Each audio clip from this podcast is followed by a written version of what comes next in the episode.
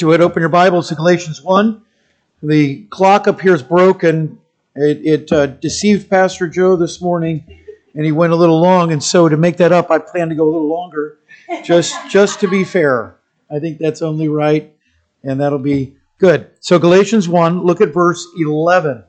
Galatians 1, verse 11. But I certify you, brothers, that the gospel which was preached of me is not after men, neither received it of neither I received it of men neither was I taught it, but by the revelation of Jesus. For you have heard of my conversation or my lifestyle in time past in the Jews' religion, how that beyond measure I persecuted the church of God and wasted it, and profited in the Jews' religion above my, my many equals in my own nation, being more exceeding zealous of the traditions of my fathers. But when it pleased God, who separated me from my mother's womb, and called me by his grace to reveal his Son in me, that I might preach him among the heathen, I immediately conferred not with flesh and blood, neither went up to Jerusalem to them that were apostles, uh, neither went I up to Jerusalem to them that were apostles before me, but I went into Arabia and returned again to Damascus. Then after three years I went to Jerusalem to see Peter and abode with him fifteen days. And other, and other of the apostles saw I none save James the Lord's brother. Now, the things which I write to you, behold, before God, I lie not. Afterwards, I came to the regions of Syria and Cilicia, and was known by face, uh, and was unknown by face unto the churches of Judea which were in Christ. But they had heard only that he which persecuted us in time past now preaches the faith which he once destroyed, and they glorified God in me. Then, 14 years after, I went up to Jerusalem again with Barnabas and took Titus with me and I went up by revelation and communicated to them the gospel which I preached to the Gentiles, but privately, to them which were of reputation, lest by any means I should run or had run uh, in vain or for no reason. But neither Titus, who was with me, being a Greek, was compelled to be circumcised. And that because of false brothers, unawares, brought in, who came in secretively to spy out our liberty which we have in Christ Jesus that they would bring us into bondage, to whom we gave place by subjection. No, not for an hour, that the truth of the gospel might continue with you. But of these who seem to be somewhat, whatsoever they were, it makes no matter to me. God accepts no man's person.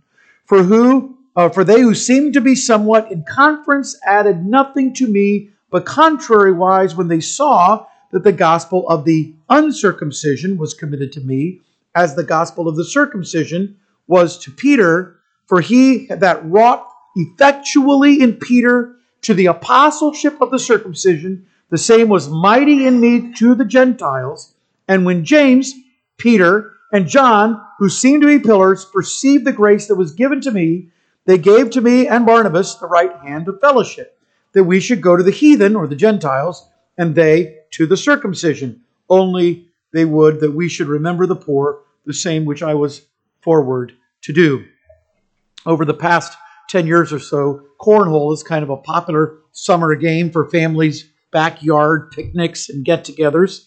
And it's pretty simple. It's really like horseshoes without the iron pin and horseshoe shaped iron missiles. And I say that because a game of horseshoes is not particularly safe. Played in the summertime around the same season as thunderstorms, it, it can attract lightning, been known to happen. Throwing hunks of metal through the air can also do damage, especially if someone is standing in the wrong spot. And you can lose teeth, get a concussion. Worse.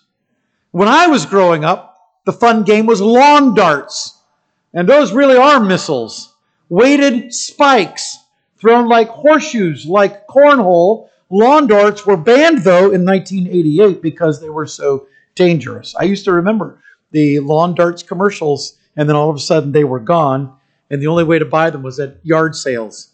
Loosely based on a weapon from ancient Rome, lawn darts were supposed to provide an afternoon of fun until they didn't. After, sadly, seriously, a little girl was killed in a lawn dart accident.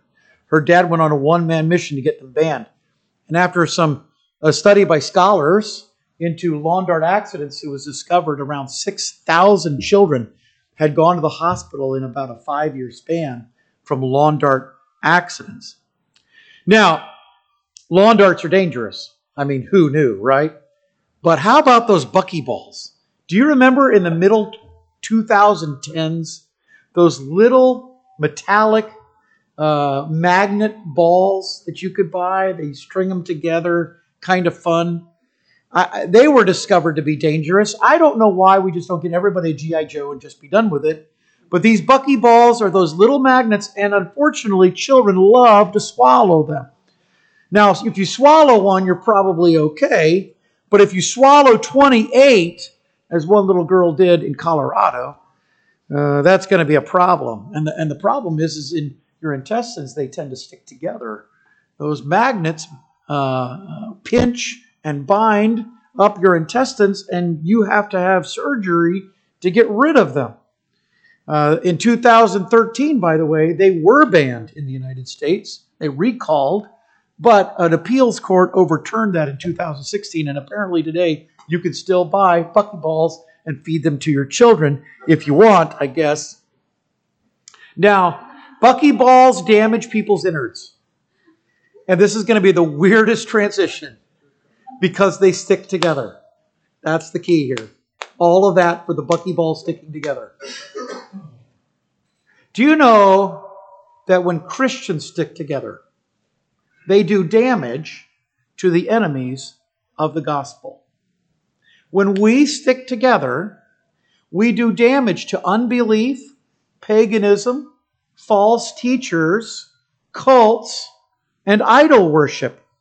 And, and I think, like magnets, we ought to be super sticky. God desires Christians to hold on to one another around the gospel. Let me say it this way our faith is just like a magnet, it attracts those who agree with the gospel and it repels those who disagree. As a church, we partner together to share the gospel in our community. And, and even with those who believe the gospel as we do, but attend a different church, our faith should be strong enough that we can develop lines of cooperation that encourage true Christian fellowship, presenting a united front against unbelief in our neighborhoods. I, th- I think this kind this is kind of what you're seeing in the passage in front of us. Now remember, there's only one gospel. The first 10 verses make that clear. This is the gospel, the one gospel that changes us, that blesses us, and that glorifies God. And because there's only one gospel, we have been told we must purge from our Christian fellowship any who teach a false gospel because false teachers have no place in the church. And that leads us to our text, where we find first that this one gospel is a divinely given gospel, and second, that we must defend this gospel with or in partnership with others who preach and believe the same gospel that we do. So consider first, we preach a divinely given gospel. It is by revelation of God. Look at verse 11 again.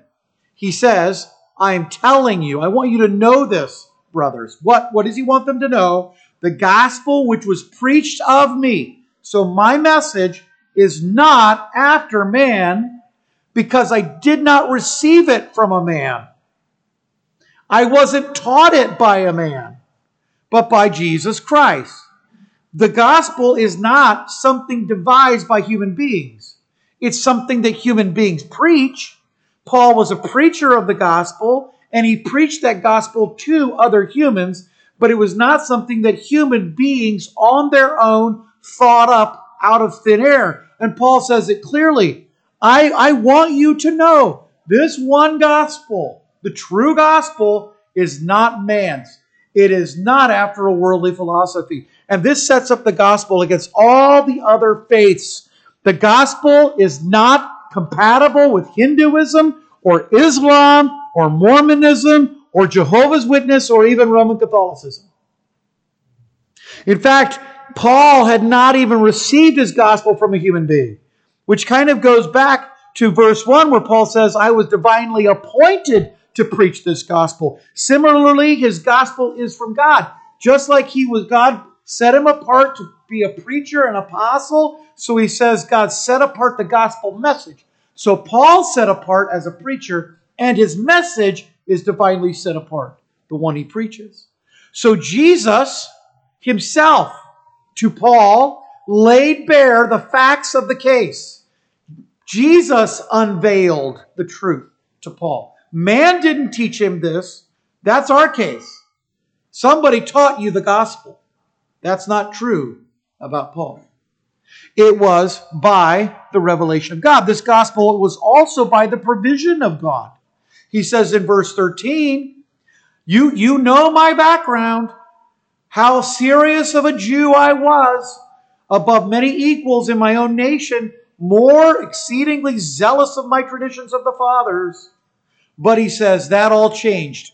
Just as he said at the beginning of this chapter, chapter 1, the gospel changes people. Paul says, I was changed, and though I once was zealous for Judaism, I'm now zealous for Christianity, for the truth. Paul says, Look, I didn't even come up with this myself. As he reminisces of his pre salvation experience, he, he says, I was against this from the beginning. He says, You know my lifestyle in Judaism in verse 13. He was a Pharisee, Philippians says, of the Pharisees. He was of the tribe of Benjamin. His name was Saulus, the first king of Israel, a Benjaminite. And he was zealous for the faith of Judaism above his equals, above his peers, so that he persecuted those who followed Jesus, the followers of the way. But God changed Paul. And you remember that the gospel changes people. Every believer is called by grace. And this is what Paul says By God's grace, he called me specifically to my present mission. So this was what something Paul began to do immediately after his conversion. He went to Arabia, and there is grand division of why he went there. Some people say he went there to, to meditate, to study, to, to reevaluate his life. Others say that's where he began his preaching ministry. Uh, I think he did go to Arabia for probably both of these reasons. But the fact is, is that this gospel, Paul says, that I preach to the heathen, to the Gentiles, it was a gospel that was divinely given, it was provided by God. And you notice then, it was confirmed by those who believe the same message. In verse 18, he says, After three years in Arabia, I went to Jerusalem to see Peter, and I stayed with him for 15 days. And then he says, I didn't see anybody else of note except James, the Lord's brother. Now, he went to Jerusalem to see those apostles who were there, and he stays with the apostle Peter, and he sees James, the pastor of the Jerusalem church. Now, the testimony of his ministry had spread through all the gospelized regions around Jerusalem. So that when Paul arrives, here's what happens. Remember when he first gets saved, Acts tells us everybody's saying, I don't know. I don't know about this guy. I don't know if we want to let him into our into our congregation. He was just dragging people off to prison. He was involved in their persecution, even some murder. I don't I don't want Paul around. But then they say in verse 23, they heard that the one who had pre- persecuted us in times past now preaches the faith that he once destroyed. And they glorified God. So the testimony of his ministry had spread throughout these regions. So as he went to Syria and the word of his ministry spread into Judea, those people now were glorifying God because of what God had done in Paul's life. Do, do you see what I'm saying here, friends? It's simply this. We preach a divinely given gospel. God gave the gospel, He provided the gospel, and He confirms that gospel by others who believe it, so that when they gather together, each one has an individual testimony and can say, This is how God has changed me, this is how God has blessed me for the glory of God. And that really is amazing. Now, if you agree then with me that we preach a divinely given gospel, then consider that our preaching is a defense of the gospel. We defend it, but not alone. with others who believe and preach the same gospel. We are in partnership together defending the gospel. This is point number two. We defend the gospel with those who preach or believe the same gospel. We're in league together. So just as they saw Paul's ministry and now they rejoiced and glorified God, now Paul says, you know what's really great is the gospel that I'm preaching is the same gospel they're preaching, and there's confirmation there. Partnership in the gospel is a partnership with other gospel preachers and believers. Look at chapter 2 and verse 1. Uh, 14 years later, I go up to Jerusalem with Barnabas and Titus. Now, the context from this point forward is going to be a conflict. He says, And I went up by revelation and communicated to them in Jerusalem the gospel that I preached to the Gentiles. Verse 3 But neither Titus, who was with me, being a Greek, was compelled to be circumcised. And that because of these false brothers. Do you see this? Here's the conflict. So I want you to think of this like sports. You have teams that are in conflict, in the right? Competition. They're, they're against each other. And the Judaizers, let's just, they're team one. They're the Judaizer team. These are the false brothers in chapter 2 and verse 4 who wanted to force Titus to adopt circumcision, to be circumcised. Because in being circumcised, he would be adopting Judaism as a condition of salvation. Now, let me ask you something. When you got saved, did someone say to you, okay, you know, we're going to repent and we're going to believe the gospel, but before you do that, we've got to make sure that you're Jewish? Eh, you know, shalom. Did anybody do that with you? Oh, no. But you didn't you didn't have your salvation experience in first century Jerusalem. You've got these people here who Acts 15:2 says were teaching unless you are circumcised according to the law of Moses, you cannot be saved, quote unquote. That's exactly their gospel. Now, Paul's already told us that this is a false gospel. And it's bad because he says in verse 4 it brings you back in bondage to the law and it destroys your spiritual liberation from the demands of the law that we have in Christ. These false brothers were preaching a false and accursed gospel. That's team one. Now you have team two, Paul's apostolic team. And Paul's team they're, they're in competition, they're they're in conflict with the Judaizers team. Paul's apostolic team, he says, that's Paul and Barnabas and Titus at this point. You go other places in the Bible, you find others that join Paul's team. But Paul's team here, these are the, he's writing to the Galatian believers, chapter 1 and verse 2, and he talks about the brothers who are with him. That's Paul, that's Barnabas and Titus. And this brotherhood, how was it developed? How did people become brothers together spiritually? Titus and Paul, well, they're different ethnically. Paul was a Jew, Titus was Greek. And so, how did they form a brotherhood? As we heard this morning, through the adoption by the gospel, adoption into the family of God. First John chapter 1 and verse 3, John says, Let me tell you why I'm sharing my message with you, so that we can have koinonia, fellowship, union together. We can actually be one because of the gospel, spiritually speaking. So Paul says, we, all of us, my team, verse 5, chapter 2, verse 5, look at what he says. We are preaching the truth of the gospel. So you have the Judaizer team that's preaching, unless you conform your life and accept the law of Moses, you can't be saved. Paul says, nope, not at all. We're preaching a completely different gospel. It's the true gospel, and that's the gospel of Jesus Christ. Now, the possible motive for this trip, he's been in Arabia for three years. Now, 14 years later, he's jumping over some time here. He's going to Jerusalem. And he's going here, and then he meets a third team. And let's call this James's team. Team James, okay? We need to get a grip on the timing of this visit for just a moment, all right? There are three Jerusalem trips that Paul makes, three journeys near the beginning of his ministry, and it kind of confuses people, all right? This, this trip, uh, Paul says, he went to visit Peter. Do you, do you remember that, where he saw James? That was at the beginning. He went to see Peter, stay with him 15 days. That, let's call that visit number one.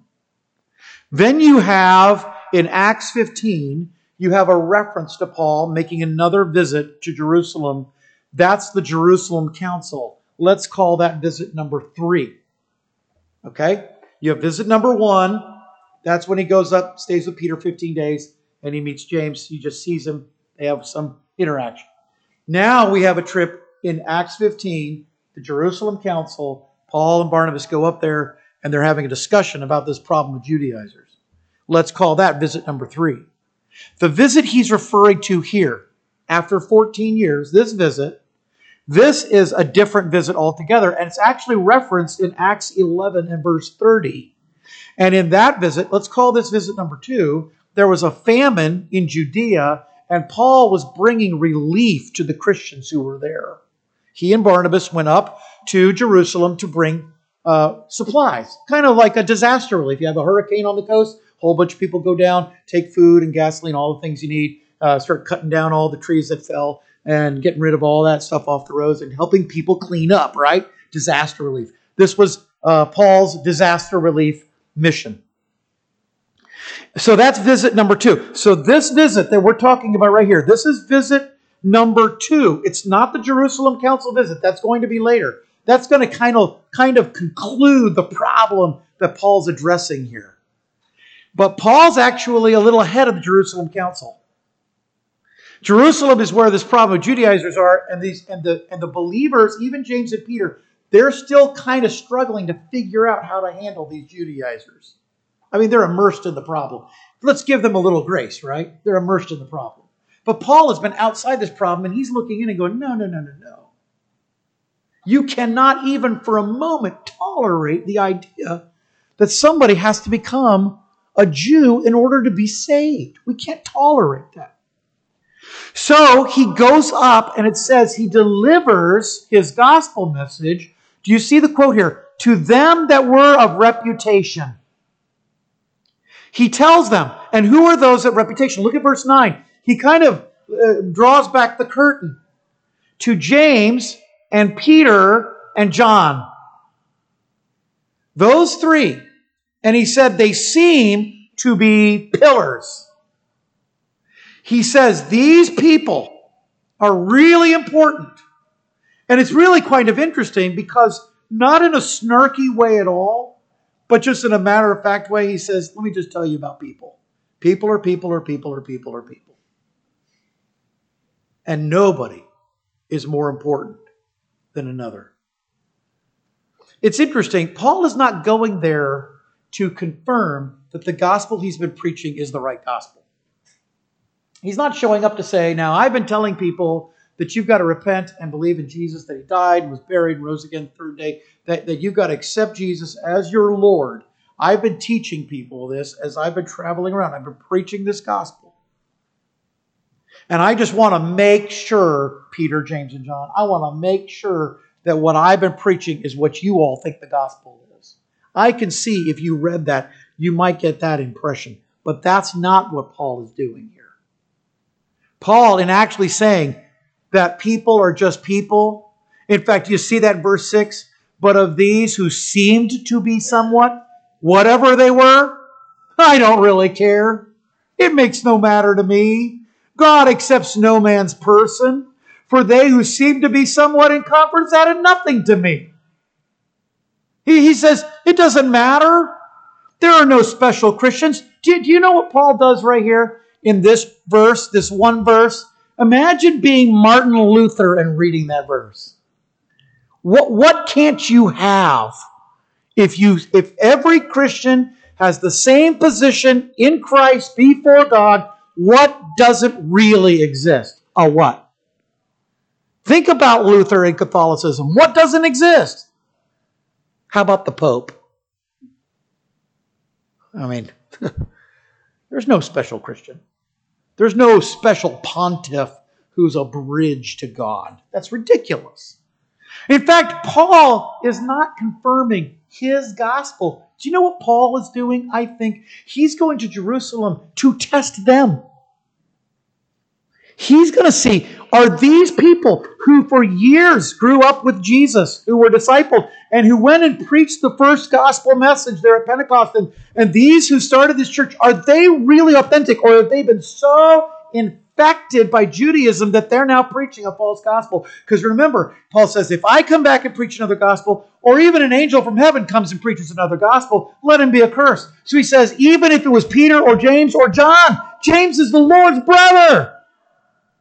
If he's preaching a false gospel, he's cursed. So Paul's examining them. And then what happens here is really beautiful because Team Paul and Team James, remember you got the three teams? Team Paul and Team James confirm that they preach and believe the same gospel. Paul goes to Jerusalem by Revelation chapter 2 and verse 2. That's why he was there. God told him to be there with his team and he, his team meets the other team. And, and I don't know what's better. I mean, here you pick, pick your side, right? I mean, it's this is your fantasy Christian team, like fantasy football. Okay, you get to draft first. You, who are you going to take? Take Paul. Fine. I'll take uh, I'll take Peter. And then you say, who are you going to take? Uh, I'll take Barnabas. He's with Paul. Okay, I'll take uh, James. Well, who are you going to take? Uh, I'll take John. You know, I mean, you're just this is kind of how it seems. You got these two teams, and it's like a fantasy team on one side meeting a fantasy Christian team on the other. And what they discover in conference is that Paul's gospel message is identical to Peter's message. Now, they had different audiences. Look at verse 7. When they saw the gospel of the uncircumcision was committed to me, as the gospel of the circumcision was to Peter. Does that seem like they're two different gospels? Look, look at the text again. Look at verse 7. Does it seem the gospel of the one and the gospel of the other. Doesn't that sound like there are two different gospels? It kind of does. It kind of seems that way. How do we know it can't be that way? Because nowhere does Paul call them accursed. So what you have is not two different gospels, you have two different audiences. The one audience is the Gentile audience. That's the uncircumcised. That's Titus. The other audience are the Jewish audience. That's the circumcised people. But both messages are the same. Both gospels are identical. The details are the same. The facts of the gospel are the same. Jesus was born of a virgin. He lived a sinless life. He died on a cross. He was buried in the ground. He rose from the dead and he lives forevermore. He's Lord and Savior. He's King Potentate. That's who Jesus is. And this is the facts of the gospel. And the requirements of the gospel are the same. You must believe and obey it. And because the details are the same, do you know what happens? The results are the same. Look at verse 8. If these were two different gospels, you would expect different results. But in verse 8, for he that wrought effectually in Peter to the apostleship of the circumcision, the same was mighty in me toward the Gentiles. So he says, look, Peter actually was really successful in preaching the gospel to Jewish people. And I was really successful in preaching the gospel to Gentile people. It's the same gospel message, two different audiences with the identical results. So, with that in mind, then, I think we can say this gospel partnership that Paul was now making with Peter Paul's team and James's team, they're joining together. This partnership is because they both believed the same gospel. Now, with that in mind, I think it makes sense to say then that gospel partnership with these other believers who, who agree with our message, we have the same message. You know what that is? That's antiseptic against infection by unbelievers. Paul says this partnership reasserted the true gospel against false teaching. Paul wasn't at odds with James or Peter or John. You know, you know, And I think that's a really important distinction because, I mean, if you take out Luke, take out Luke, who wrote the New Testament? Matthew, Mark, and the Gospel of Mark is after who? Whose Gospel is the Gospel of Mark? Well, most people think that's Peter's Gospel. Then you've got Luke, and that's, by the way, Paul's Gospel. And then you've got John. Okay? And then you've got Acts, that's Luke. So take Luke out. You've got Matthew and Mark. Mark is kind of related to Peter. You got John. You have Acts, that's Luke, so we remove Luke. Then you've got Romans. And Romans begins those letters of Paul to those churches. And by the way, there are seven of them. And do you know what the early church believed? That there were seven Pauline letters because there were seven churches in Revelation 2 or 3. That was kind of the connection that they made in their minds as they were canonizing the New Testament.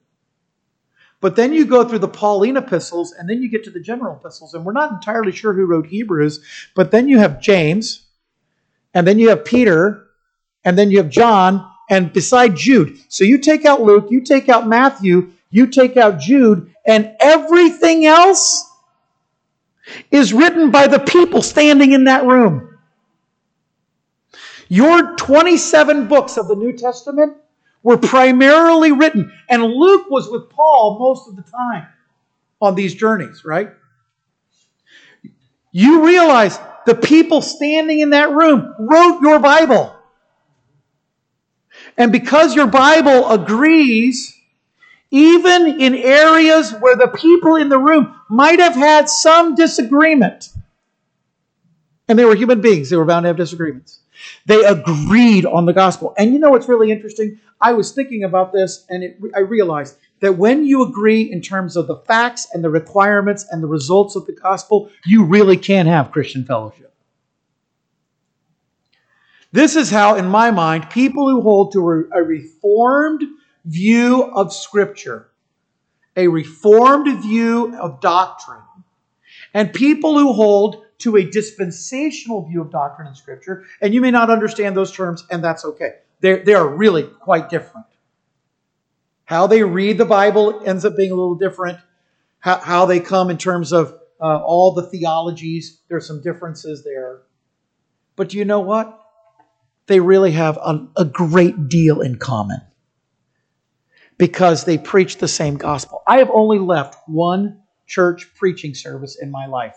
Now, there have been times when I've done this, you know, wham. My wife and I were talking about it on our drive the other day, and she says, I always know when you're upset when you're listening to preaching if your Bible closes. If I do, if I do that, it's you know I'm done with you. I, I listened as long as I could, and I, and it's over. I'm done. I'm not thinking about sports or something more valuable than whatever it is you're saying. Uh, that's a that's kind of how it ends up. But I was sitting there and I was listening to a man who holds to a dispensational position. That's the position I hold to. And he was denigrating and he was insulting people who hold to a reformed position. And what he said about them were lies. They, they, they, were, they were insults. And, and I did slam my Bible. And after that, I put my Bible in my little bag I had and zipped it up nice and loud. And I thought, well, there's nothing left for me to do. And I got up and I walked out. It made me that upset. Because these are our brothers in Christ. Do, do you realize here the gospel is the means by which we have fellowship with each other, and it's the reason we separate from people?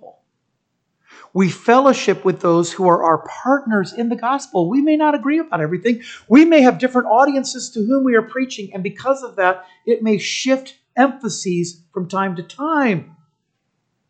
But if another person believes the gospel of God, unless there is some glaring reason in his life, some horrible disobedience that he refuses to repent from and turn away from, then he's my brother. And, and woe be it to me if I'm going to spend eternity in heaven with him, that while on earth I say, I'm going to have nothing to do with you. I'm, I'm part of an organization. Um, I'm the vice president of an organization in Ohio And I was really saddened years ago. This happened years ago. One of our missionaries um, was is out of the church where this organization is based. Uh, I won't say the missionary, but one of our one of the people we support. So you know how I feel about the guy. We support this guy. He's out of that church in Ohio.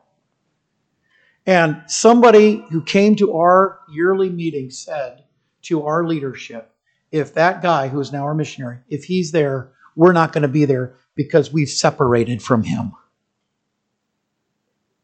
And I, I was just going, how now? Why would you separate from him? What in the world did he do?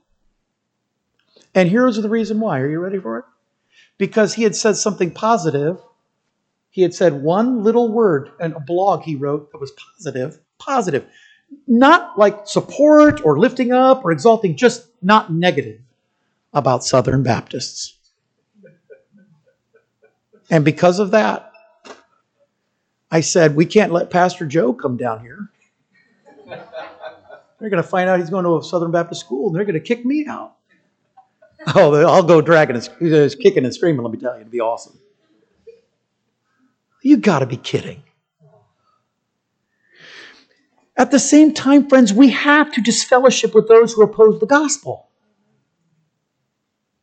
If they oppose the gospel, and, and this is the strange part because there are people who, because you don't have the same translation, they'll separate from you. Or because your women don't wear uh, a garment that has one leg hole, they wear garments with two leg holes, they will separate from you. I'm not making that up, by the way. I wish that I were. Or if you decide to watch a video in a room with a bunch of strangers on a really big screen, or you decide to later rent it from the little uh, box outside the grocery store and watch it at home, it may be the same video. It may be a worse video. But it's okay because of where you watched it. Now that's I'm just telling you that's nonsense, but they'll separate. Over that. But those same people who are separating over all those other things then embrace people who preach a false gospel. Who preach things like you don't have to repent of your sins. You just have to believe it. If you just believe and it's casual, so you've got people actually going, get this, going up to houses. Hi, my name is Matt. I'm with College Park Baptist Church, and uh, we're here telling people about Jesus Christ today. Are you 100% sure if you die today, go to heaven? You aren't? Okay, bow your head, pray this prayer. I'm going to bow my head, you bow your head. And then boom, I and I've got a guy with me, and we now bow our heads and we begin praying, Lord, I know I'm a sinner, I know I'm a sinner. Uh, please save me from this sin. And the other guy here on the store on the doorstep, he's going, What in the world? And he's just standing there with a funny look on his face. He's not praying, he's not doing anything. And all of that ends. I'm not making this up, am I? Am I making this up? This is true, isn't it? This is absolutely true. Pastor Joe can tell you from personal experience, this is absolutely true. And then they go back and they get in a big room and they say, Man, I led 10 people to Jesus. Amen. I led 15 people to Jesus. Amen. And it's a lie. That's accursed. That's accursed. But I'm supposed to fellowship with those people because we use the same music or translation or this or that or the other. Or women wear the leg hole thing that's just right. I'm supposed to fellowship with those people because we do these cultural things the same, but I can't fellowship with people who actually believe the same gospel that I believe. And worse, I'm supposed to fellowship with these people because of those cultural things, even though they preach a false gospel. Now, I'm going to tell you something, friends. That is satanic and and it it just I will I will not stand for it here. I, I would happily lose all of my jobs and end up in the poorhouse before I would tolerate that. I, I just can't imagine, but this is where we're at. Paul's message to the Galatians that repudiated the demands of the Old Testament law on a believer was the truth of the gospel. And the Judaizing people who said you've got to be like Moses in order to be saved was a false gospel. It could not be allowed to stand, which is why Paul and Titus refused to circumcise Titus. Titus says, not because he was afraid of the pain that he would go through, and probably painful, and it's not because he was worried about some sort of religious result of going through circumcision. It was just the fact that circumcision doesn't mean anything. So he said, because it doesn't mean anything, I'm not Jewish, I'm Greek. I don't have to do this. And worse, if I do this, it will give other people the impression that they have to do this. Paul and Titus said, no, we're not going to do this. And the refusal to be circumcised was confirming that the gospel did not require Judaism.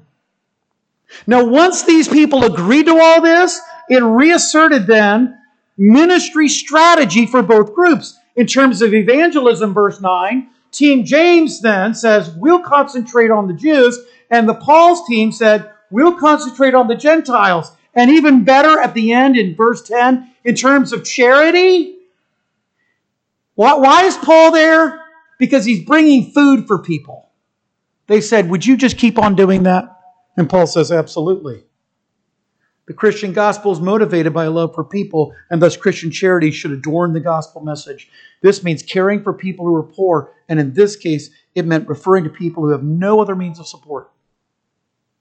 They were completely cut off from any kind of financial, they had no, no money, there were, there's no government safety net. They are impoverished, and Paul says, We're going to make sure we take care of those people. You can read more about that in 1 Timothy chapter 5. And if you understand then what I've been talking about tonight, it's simply this. Folks, there are Christians all around us who do believe the gospel. To them, we should stick like a, like a horrible buckyball, right? Stick together. In the intestines of false teaching, that's a colorful way of looking. We should stick together. But if they don't believe the gospel, we should want nothing to do with them. Let's pray, Lord. Help us now.